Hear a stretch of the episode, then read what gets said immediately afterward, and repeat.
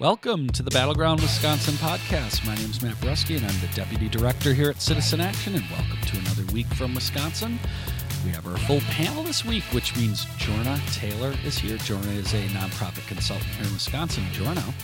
Good morning from April Wary in Wisconsin. Yep, it's pretty nice outside. Uh, it's uh, great weather here this week. Robert Kraig is here. Robert is our executive director at Citizen Action. Robert. Good morning, Matt. Matt and I both just got back from D.C. Yep, a trip that proved once again Matt is not a good traveler, nor is he very good at booking airline flights. Or picking the right airport is what Matt's Yeah. referring to. So we you'd think we flew back from the same airport, but no. Oh no, no, no. hey, I got a good deal though. I got to experience Dulles. I got to experience BWI. I got to experience Washington. It was a great trip, all in 24 hours. So, um, Robert, before we jump into um, all of the issues, and, and we've got plenty, um, you were in Washington. Obviously, I was, and it was uh, connected to a very important merger of three national organizing networks. And um, Citizen Action is included in, in, in this merger. Please let our listeners know a little bit about uh, about this because it's very important to the future of Citizen Action and um, progressives here in the state. Well, for a long time, progressives have been too divided, and we have these. I mean, literally, I like what Paul Waldman once said that the progressive movement is designed in a way to fail if you look at its structure. And so, organizations like Citizen Action Wisconsin are affiliated loosely with networks of organizations, national networks that bring us together with our counterparts in Minnesota, New York, but there were competing networks uh, and that were patchworks. And some states were in one, some were in the other. So, U.S. Action, the network we were in, is merged now with National People's Action and Alliance for Just Society to create a much stronger network called People's Action. It was launched Monday night. Um, and uh, the first board meeting was Sunday night, and I was out there for that. And it's just amazing how many intelligent organizers are in the room from so many different cities and different states. And so there are 32 states included right now. Uh, there are over 600 professional organizers in this network. Uh, there are over 60 national staff, and they're well over a million members. And it may not be the end of the consolidation. I can't announce it now, but there are other major national organizations that uh, the listeners have heard of who may be merging into this network. And so this is what's needed. We need to align all of the state organizing with a national program, national plan to turn this country around. And this is, I was actually on the Thom Hartmann show, and he asked me whether this was designed to replace the Bernie campaign if Bernie loses. And I go, well, we've been working on this for 16 months. No, it was not. It was before we even knew the Bernie movement would occur, but it's perfect timing, uh, given that uh, that that it's unlikely that Bernie will be the nominee. So the question is what to do with that movement. And so this is part of part of where the energy can be focused. Well, it's uh, we think it's very important. Uh, this is going to provide a lot more capacity, I think, for for citizen action here. And you were at a climate meeting, Yeah, uh, well- of People's Action, right, Matt? Yep. And what's important about this meeting, and particularly this network, is it's not a climate meeting. It was about climate justice, and it has a, a real racial lens and analysis about uh, why the climate situation uh, exists. And it, we're very serious about trying to make sure that that becomes a part of uh, the discussion. We think it's uh, absolutely critical in order to changing the debate. Um, and it's also very important organizing that's going to go on. So um, I actually got to room uh, with a leader from the Native American movement around anti uranium. Actually, met someone who was involved in helping some of the folks here in Wisconsin organize against the Crandon mine in the 90s, which was fascinating to hear. So, That's very excited. because I didn't. We haven't Matt and I have compared notes. I also roomed with a leader of the Native American movement, a was- major leader who's on the board from South Dakota, and Yep. so uh, fascinating. Uh, What are the odds? Yeah, anyway. no. But anyways, so uh, this is going to be important uh, for us going forward. We're very excited about it, and so we just wanted to let you know. So our first big topic of the week here is we got to talk about Prosser, uh, David Prosser, our Supreme Court Justice, the choker, as uh, I think Jorna has. Uh, well, I think a lot of people like to call him that. Yeah, you know, when you choke people, it kind of happens. It Could be a song. Some people call him a space cowboy. Yeah, yeah. Uh, Actually, Because he's a choker. I- He's a justice. there we go. Brian can do a, a nice musical drop there. I actually one of my favorite Prosser, and as long as he's retiring, let's let's reminisce about Prosser. Um, was his Mike Lowe interview in the uh, elevator where he tried to attack Mike Lowe's microphone and the like the whole like uh, the little foam thing goes flying off. It was uh, it was it was a classic Prosser moment. He had that nice like deranged angry look where he turns all red. So, eh, but anyways, Matt, this this is just how distinguished jurists are. You have to understand. it's our courts. yes. So Prosser's retiring, and. Yay. Well, yay, Right, Yay. I, it's it's. I believe um, the back end of this is going to be worse. Uh, Walker will now obviously get an opportunity to appoint. Hold on, it can get worse in our Wisconsin. yeah, I'm afraid so. Uh, is essentially going to get to appoint a new justice who will then be there for about four years before they have to face reelection in 2020, if I'm correct. Um, which means this person will have a bit of experience and will certainly be an incumbent. And we saw even with the most recent election that brings a certain level of um, help uh, in spite of how weak that candidate was. So, Jorna, why don't you uh, lead us off in your thoughts, uh, you know, about this uh, this new development? Gee, I'm I'm just so shocked that this is happening. Uh, who knows what his circumstances are around retiring or stepping down? He's moving on to I think the quote is to start a new chapter, whatever that means. Fine. Great. Um, but I will say that my friend Scott Ross from One Wisconsin Now I was going to mention him. Had a wonderful, a- a really on point Facebook post about before all of the progressives and Democrats go running out there thanking Prosser for his service and, you know, reminiscing in fond ways about him. Could we just remember what a horrible human being he is for two seconds and that, oh, yeah, he tried to choke a fellow justice who happened to be a woman? I'm sorry, her neck fell into his hands. Um, so That, that was the kind of defense that uh, reflects his jurisprudence. I think that level of defense. Right? It's also some logic that we'll experience later in the podcast. it Our is. friend I'm sure, Jesse I'm sure the logic was equally powerful for Act Ten uh, being constitutional. So so let's not let's not go giving a rousing um, farewell party to the the good esteemed Justice Choker. Uh, however, there have been two candidates that have already stepped up and selflessly said that they would like to apply. Uh, Mark Gundrum, oh, who you all might know judicial from heavyweight. you all might know from from Republican episodes such as uh, draconian legislation in the past, and um, Jim Troupis, a former Republican attorney, longtime Republican attorney, who you know both of these gentlemen would just selflessly like to put their names forward to continue destroying our state for Scott Walker after we finally defeat him as governor, so that his legacy can live on and on and on. Well, I mean, we're being so unfair, Jordan, don't you think? Because No. clearly Governor Walker is right now scouring the state for the, the greatest judicial minds to find out who can faithfully interpret the uh, meaning of Scott the Walker's state Constitution. and right. So, I mean, obviously, there's nothing more to be said about Prosser. Obviously, it's good riddance, but they're going to uh, looking for someone who they know what the outcomes will be. So that's the problem with the system, right? He's not looking for a judge with a conservative philosophy. He's looking at a judge that will not overturn anything Scott Walker has done, nor allow uh, him to be investigated for political corruption. And so, if they know the answer already, what's the point of having judges, right? If you know the answer already. And so that it destroys the whole idea of separation of powers, right? Entirely. This isn't a check on anything, right? And it lays bare a system that was corrupt, uh, that's been corrupt longer than this. I mean, the takeover of the Supreme Court election system has made a mockery of any notion these are independent jurists, right? And it's getting worse and worse. They've just been bought, bought and paid for. But it was always, it's been a problem from before Walker that the, the governor had this authority to appoint a judge to an unexpired term, and then they almost never lost because they were the incumbent.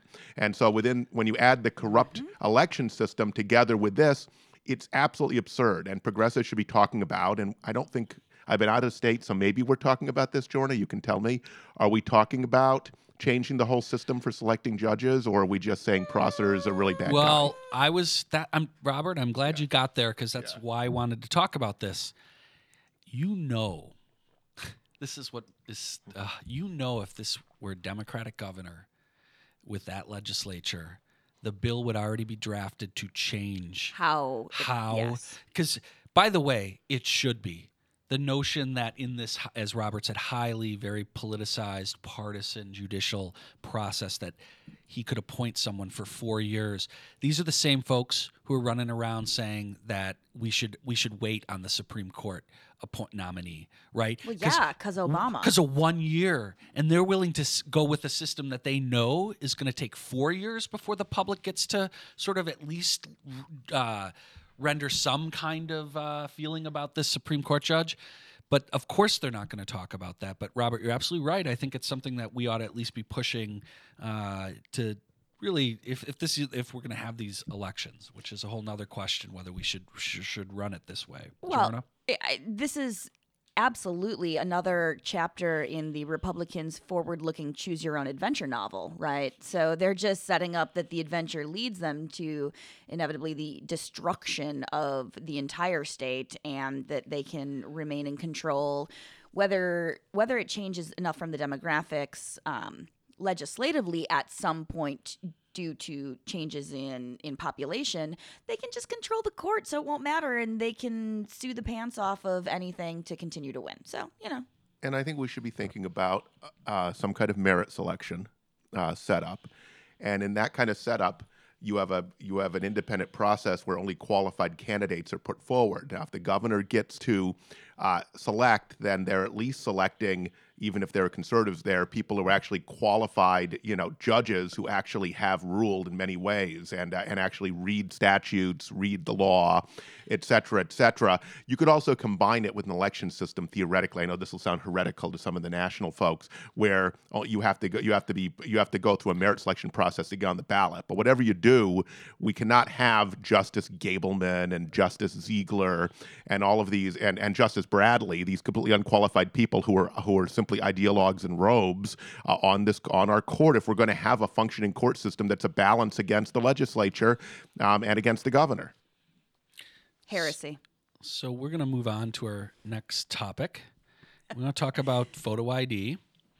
Oh, another thing that the Supreme Court loves. Well, I thought it was a good transition. And Jorna, you are expert, uh, at least on this panel, on this issue. I am. So, so well, this week it's worth noting that um, uh, it looks like there well, there was a big push. Chris, uh, Representative Taylor, and a number of Democrats have really been pushing uh, to make sure that we better fund photo ID education, and we we already had um, uh, Sen- uh, Representative Nygren suggest that he would look into that, and then of course, well, yeah, Sorry, it's stuck in my throat. I'm just I am just stating what the representative had to say. We'll These take small signs of, of, of independent looking activity or something to grab I onto. that's It's very unusual. I got to lay some ground for us to work off of. So, Adorable. Representative Nygren has suggested that he might be open to considering funding. And then our governor steps in and uh, suggests that somehow the reason we're not funding this is because we have a lawsuit against it. And so, therefore, there's no other resources. What the hell, Jorna? And we, uh, Oh, we Robert? and, we and One Wisconsin Now Institute are part of one of those lawsuits, so we're part of the problem, right, Jorna? We're always part of the problem. Uh, I mean, if you can't be part of the solution, I guess be part of the problem. But this isn't even, this is ridiculous, right? We're talking about a fairly small can amount of money. Can we just- yeah, we're talking about like two And our democracy? grand or something. I mean, it's not even. So, so thank you to our Democratic legislators who are finally pushing for this. Um, I will say, it's uh, it's a little late in terms of we've already had implementation, but you know, no money will be turned away, and we saw massive problems and confusion with photo ID in these spring elections. So awesome! I find it laughable that Nygren has even said, I totally will entertain having a conversation about a bill that could potentially come that I would think about and then rubber stamp no. Like, absolutely no. It's please give me a break. As for the governor, whatever. That's ridiculous. but I think my favorite part about all of this is that Kevin Kennedy, who is the uh, Yes. director of the Government Accountability Board, is like, dude, he's taking the gloves off. He's like, I'm, you know, I'm going out hard because his job is essentially over as of the end of June when they change back to a state elections commission. I got to tell you, I was surprised to see quotes from him I that know, he was still He there. showed a pulse. sorry, Um, and he calls Walker's statements a really very disingenuous comment. Wow. Disingenuous. Yay. I wish that he would have been that way for most of his tenure, but you know, we're getting there. Well, uh, what the governor is proposing so nicely is that if we give up our constitutional rights, he'll throw us a little education, right? So it's like Governor Wallace saying, well, you know, I'll do some segregation education if you stop all those protests that are costing us too much money, you know, and stop suing our, our school system and our and, and, and our, our segregated lunch counters, et cetera. Uh, so I mean, this is a governor who thinks he has constitutional right to flagrantly violate our election laws and not be investigated.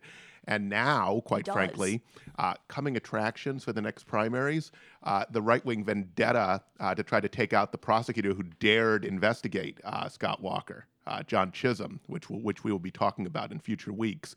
So we have that kind of activity, and now, oh yes, if you just don't sue me, then we'll do a little education on my disenfranchisement. That seems legit, right? So one one other one other voting Good related deal. Super good deal. You stop annoying me, and I'll give you two hundred sixty thousand dollars for statewide education. One, uh, one other thing that I want to point out uh, this week that happened is we now know officially, uh, we believe officially through November, the state elections board has said they're not going to have the online registration ready. So that means those special uh, registrars, the SRDs, special deputy registrars, will be available uh, to do that work this cycle. Uh, And let's can we be clear about who those people are again? Correct. It's Yep. the League of Women Voters. It is Yep. the NAACP. It is folks like Anita Johnson from Citizen Action going out. These are people who know how to do proper voter registration, have dotted all the I's, have crossed all the T's, have been trained, and are out there to register voters, not to be in violation of election law. Who are suspiciously good at giving people their their right to vote.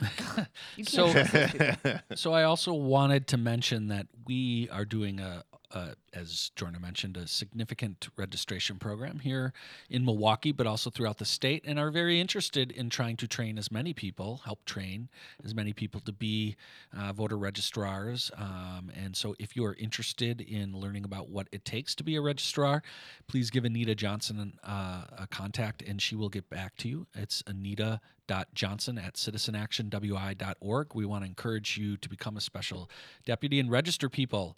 And uh, by the way, then we'll uh, immediately next year uh, get busy about trying to change that law, and uh, and uh, you can be involved in that effort too. So with that, we want to move top move on to our next topic. the representative Jesse Kremer. So we've talked about this fine gentleman before. He's he's put himself out there on a number of issues, including uh, he is the gentleman who brought up the transgender bathrooms bill. He's all all up in everybody's face about bathrooms, and this week released a put out a release that is just unbelievable. Well, I guess it's sort of believable, but attempting to try and say that this legislation shows that progressives really hate women because his legislation was all about protecting women. So, Jorna, you're the only woman here on the panel. Could you help me figure I out what he's talking about? no. Um, I know that I can't openly curse on the podcast. Sure, you can. So can I say in you know teenage shorthand FFS, and people will know what that means. Uh, uh, So let's read the quote from the good representative from go for it. It's- because it's it's it's so fascinating. Um, so in a statement that he released on Wednesday, and we record on Thursday. Uh, he, that by supporting legislation that allows transgender people to use bathrooms associated with the opposite sex, which I take I take some issue with that writing of, but we won't get into that right now. the, the- least of the problems. The Jorna. representative says, and I quote, progressive activists, that's that's me, that's you, Matt, that's you, Robert, sure. that's you, Brian Woldridge. Progressive activists have finally, blatantly, and unintentionally unveiled their real war on women. So all that work that Planned Parenthood has been doing, all that work for against, you know, making sure we have equal pay, all of all of that work is actually been an unintentional war He's so smart. I, against women. When I read this, I, I just like, wow, man, he finally called it like it is and cracked the code. Robert, uh, thoughts on your friend Jesse? Well, I'm just looking. I'm you know looking at this statement closer since I've been out of town. I'm fascinated. This is this requires kind of psychological analysis mm. actually. Will I take my? This is from his press release, right, Oh, Matt? it's Is it's is from? special. That's why we're Will I take my it. daughters to Target to change in a stall that has cracks between the doors and and and, and, and open top and bottom? No, way. Wait, did he say Bob Donovan in there? Oh, there sorry. go. Sorry. open top and bottom, which is interesting. Uh, that's what I mean about the psychological explanation. Will I drop my girls off at an open high school swim to change in their respective changing rooms? Not on your life. Oh, No, I, it, nor is there a chance that they will be exposed to the whims of the sexless progressivism of Ah. the business, professional, sports, and entertainment community. They're, they're sexless. I thought they were. I thought it was about. I thought we were anyway, deviants. is it about sex or what is it about? Okay, so I mean, look, Why? This is this is good like stuff. I, I mentioned Governor Wallace, George Wallace, in uh, earlier. This is like the stuff we heard about I- I- interracial marriage and, and and lunch counters and everything else. It's just it it, it, it they're revealing an incredible level of bigotry. He says there have been cases of women being harassed. So, in the spirit of uh, Abraham Lincoln, who in the Spanish-American War, uh, that that uh, it was claimed there was Mexican aggression, uh, said in Congress, "Point to the spot." We would like to know about these incidents from Representative Kramer, Kramer and where they're where they are. Are they in Wisconsin? Are they in Kewaskum? And uh, and what was involved? So we'll wait. We'll wait for information on these these well these all these incidents that have already occurred. Can, can I just? So a friend of mine shared a meme on Facebook the other day uh, that I I love. I love this, and it says, "If you have a problem sharing public restrooms with transgender people, just ignore it, like you do with homelessness, racism, climate destruction, and endless war." Yes, I um I saw that Jorna and had the great opportunity when a one of my Facebook friends uh, who's on the more conservative side had a a meme on the opposite side, so I posted this meme next to his, and Good. it actually got a number of likes, which I'm sure was a bit disturbing to him. So, anyways, I'm uh, very worried about the open tops and bottoms at Target, though. I can't get, get, get, get around that. Uh, oh, Target. So, so we are going to switch topics here. We're going to talk about some labor issues. Um, one, this Monday, uh, really big uh, court decision or a judge, uh, Circuit Court Judge William Foust, basically said that Wisconsin's right to work law will remain blocked. Um, and, and the reason for it is he basically deemed the law unconstitutional, saying that the harm to unions, who are basically obviously forced to represent all non dues paying employees, outweighs the harm to those free riders uh, who are not basically required to pay the money. So this is kind of, you know a little bit of a surprise, and it's actually a very strong statement. Um, we know where this ends up, I think, but I, I think it's important uh, that this discussion get out there. Apparently, it's my understanding that this ruling and this could be sort of new terrain in right to work laws uh, nationally that this case could be setting, even if it gets, you know, overturned by our state supreme court, which we obviously just talked about. Robert. Well, you think our state Supreme Court is going to consider the law and consider this argument? No, no. As I said, I it, they won't. But I do believe the the argument that's being made here is is is new and actually may have a chance to, you know, be change things down the road, right? In Right. terms of Like where we're headed in other states, or if this like gets with into federal. segregation, a lot of early court cases that were overturned ultimately became the law, right? Exactly. And so the basic idea here is that people have a right to hang together, to have a democracy, to have a strong workplace organization to balance the power of large multinational corporations, of the boss. And that when what they're really doing is undermining that capacity entirely by saying that a majority of workers can't choose to have a, fu- a, powerful functioning union. In fact, has to represent all the, the free riders just ha- that don't want to be involved, even though there's a vote. So it's like saying that you don't have to pay taxes, right? Now, the right gets very upset with me when I say this on talk shows, but it is absolutely like that. A union is a democratic organization. They like to say if you don't like the workplace conditions somewhere, you don't like that you that you're paid a poverty wage. Oh, they can work somewhere else. Vote with your feet. But when it comes to the folks that that don't want to be in a union, they're like, oh, it's terrible. It's an oppression of their rights. They have a right to go to a union facility and not and not even pay for representation. That's what they're saying. But otherwise, any other problem at work, go away, move, right? That's so it, completely hypocritical. And so obviously the decision is right. Actually, it's restored the rights of citizen action uh, staff members because our staff contract says that uh, that you basically have to be in the union unless it's overridden by a state law, so that we're legally protected. Now it's not overridden by a state law, so um, uh, the majority of Citizen Action members get to decide that there's a union at Citizen Action.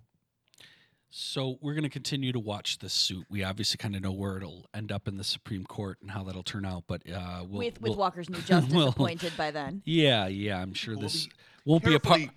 Won't be part of the carefully- we'll- conversations. We'll, be spend, we'll be spending late nights with the law books, uh, figuring out you know how they're going to rule on this case, right?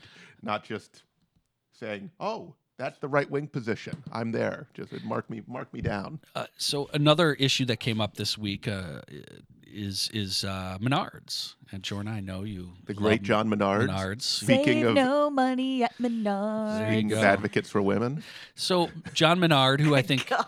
What is it with these people? uh, he is the richest man in Wisconsin. When you go through those lists, you know, when you get sucked into the clickbait on Facebook, um, and you look at the richest person in each state, John Menard is the richest person in Wisconsin. and that's why I think this is a big deal. Right. Um, Menard is also an arch critic of Obama. We, he's been Shocker. someone who's sort of taken the lead on that, whether it be Obamacare.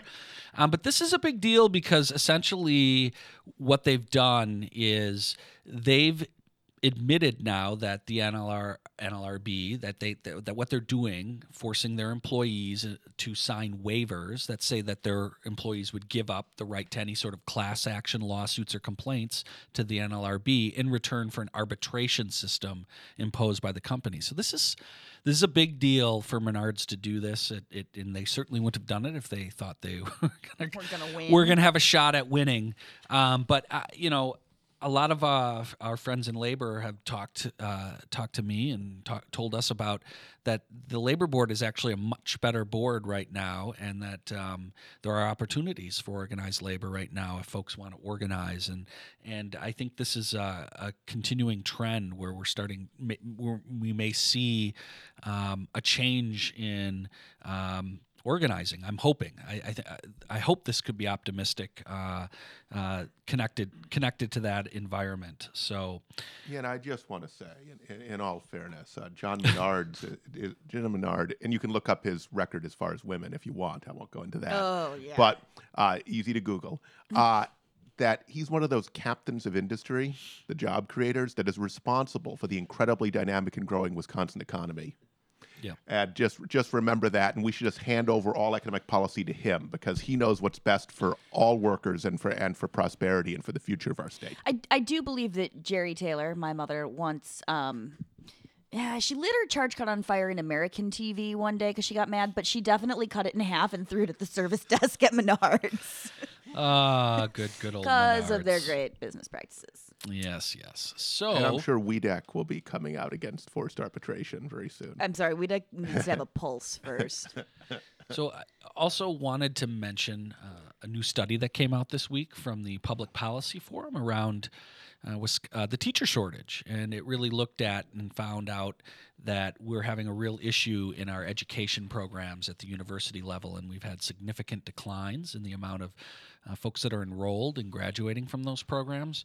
Now, it's important to point out that it's bad nationally. I mean, we're talking about 35% decline nationally, 28% here in Wisconsin.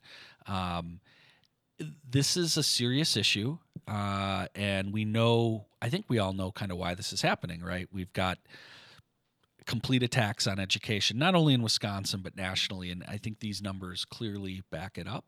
Robert? Well, it's just, I mean, just so surprising. I mean, we're saying that teachers are the cause of all the problems, right? Period. All the problems in society, actually, because we say that growing income inequality and poverty and, and, and a huge percentage of kids being eligible for free and reduced school lunch, that, uh, that that's the teacher's fault, right? And that, and that if we just had better, just had better teachers, right, who were more responsible, then we'd have a first class education system that was competitive with any other in the world. Well, guess what? If you if you heap it on teachers, if you attack the profession, if you make the prof- you take away autonomy from the profession, you take away wages and benefits from the profession, no one thinks we'll have a better healthcare system if we really mess with the doctors, right? You never hear that.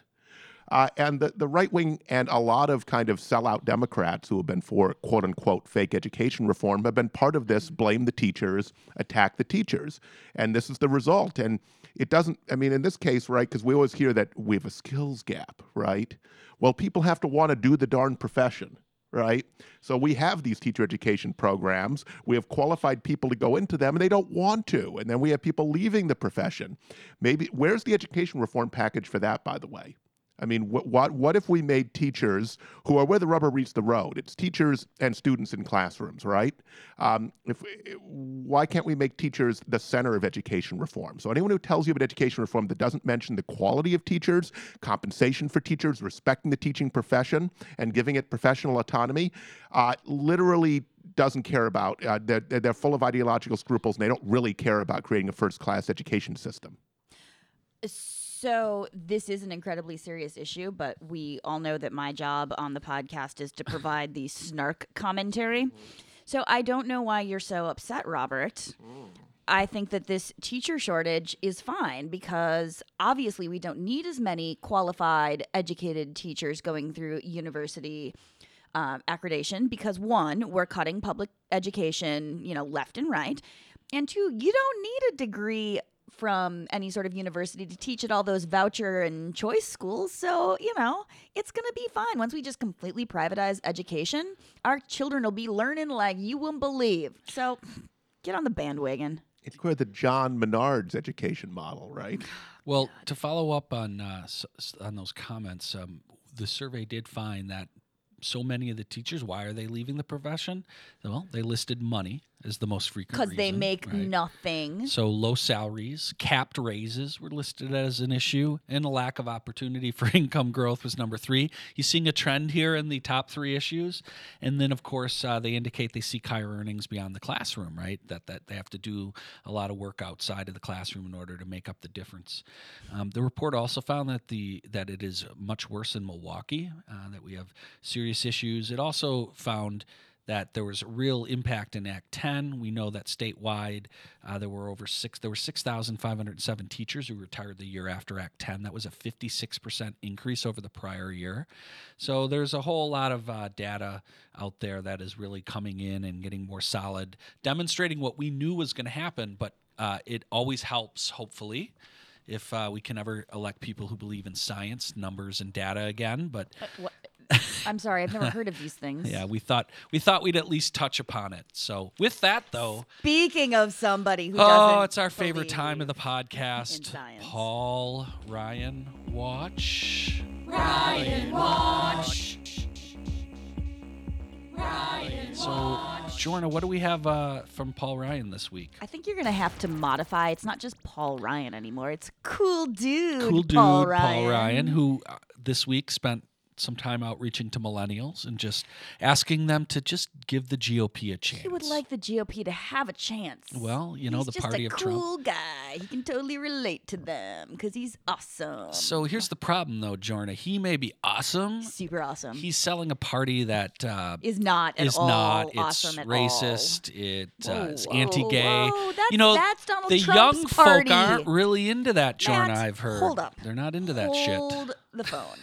If you've been following along on Paul Ryan Watch over this past, I don't know, year or so, when, when was his rise to stardom? Oh, yeah, years ago. Never mind. But if you've been following along, you will have seen how Paul Ryan has been distancing himself from the policies of Trump and talking about the House Republicans and his agenda as the cool guy agenda. And so if you just look at the policies and you stop looking at his orangeness as the leader, Right. but you really take a look at the policies, you'll find millennials that we are totally cool with you. And if you don't think so, just watch me on Colbert. I'm super awesome. I mean, look, in all seriousness, it, it is a We've talked about this, Paul Ryan and his dance music, Paul Ryan and his appearances on late night talk shows, Paul Ryan and his Twitter account.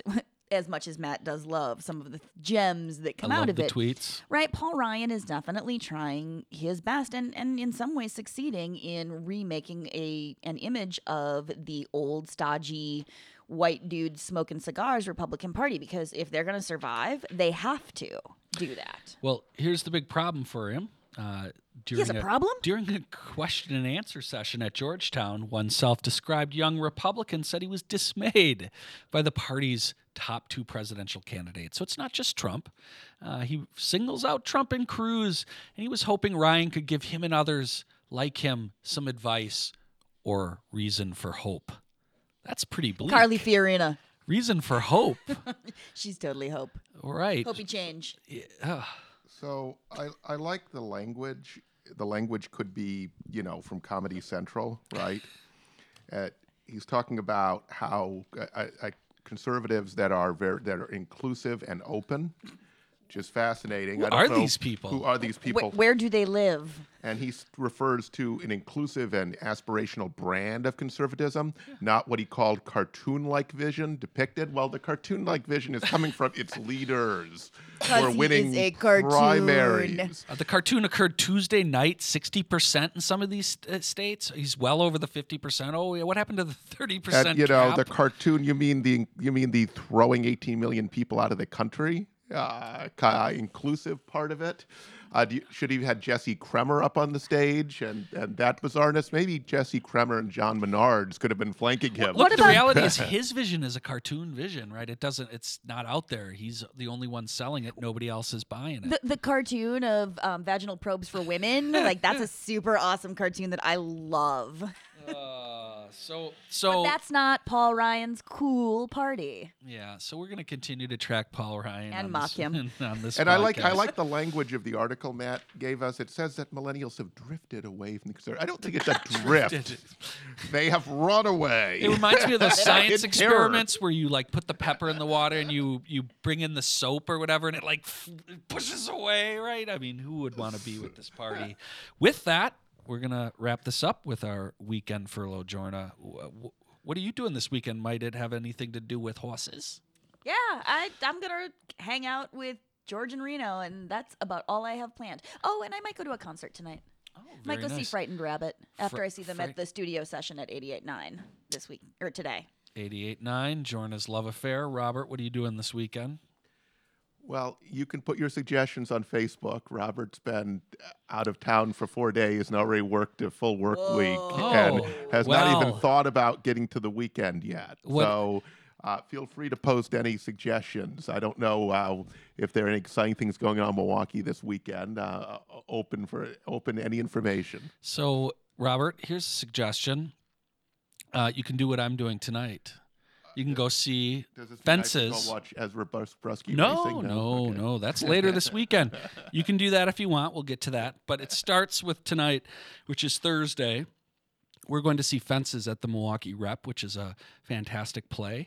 Uh, and very much looking forward to that. So, Robert, I suggest that you go do Uh, that. guessing later this weekend. the, the Milwaukee Co-op Steering Committee meeting Uh, tonight. I, I got a date. got a date with the family, taking them out. So, um, very much looking forward to that. And uh, I will be uh, in Henry, Illinois, on Saturday, the historic Henry Half Mile with my son. So, always looking forward to that. And hopefully, going to get out to a Brewer game if I can. I think they're in town this weekend. I'm hoping Yeah, maybe are. I'm good. Yes, Sunday. I Did they really, get rained out yesterday. uh, I don't know. They I have was. they, they can't. Or were they not in town? Maybe. Well, I didn't. Because they see- have that I didn't, roof. I didn't see a second Cubs That we paid score. for. I only saw the first game score. Oh, our producer has spoken. He uh, he feels he paid too much for that roof. Anyways, with that, we are going to bring this podcast to a close. We want to thank Brian Wildrich, said producer, for making the podcast happen every week. With- exactly, and we'll see you next week here at the Battleground, Wisconsin.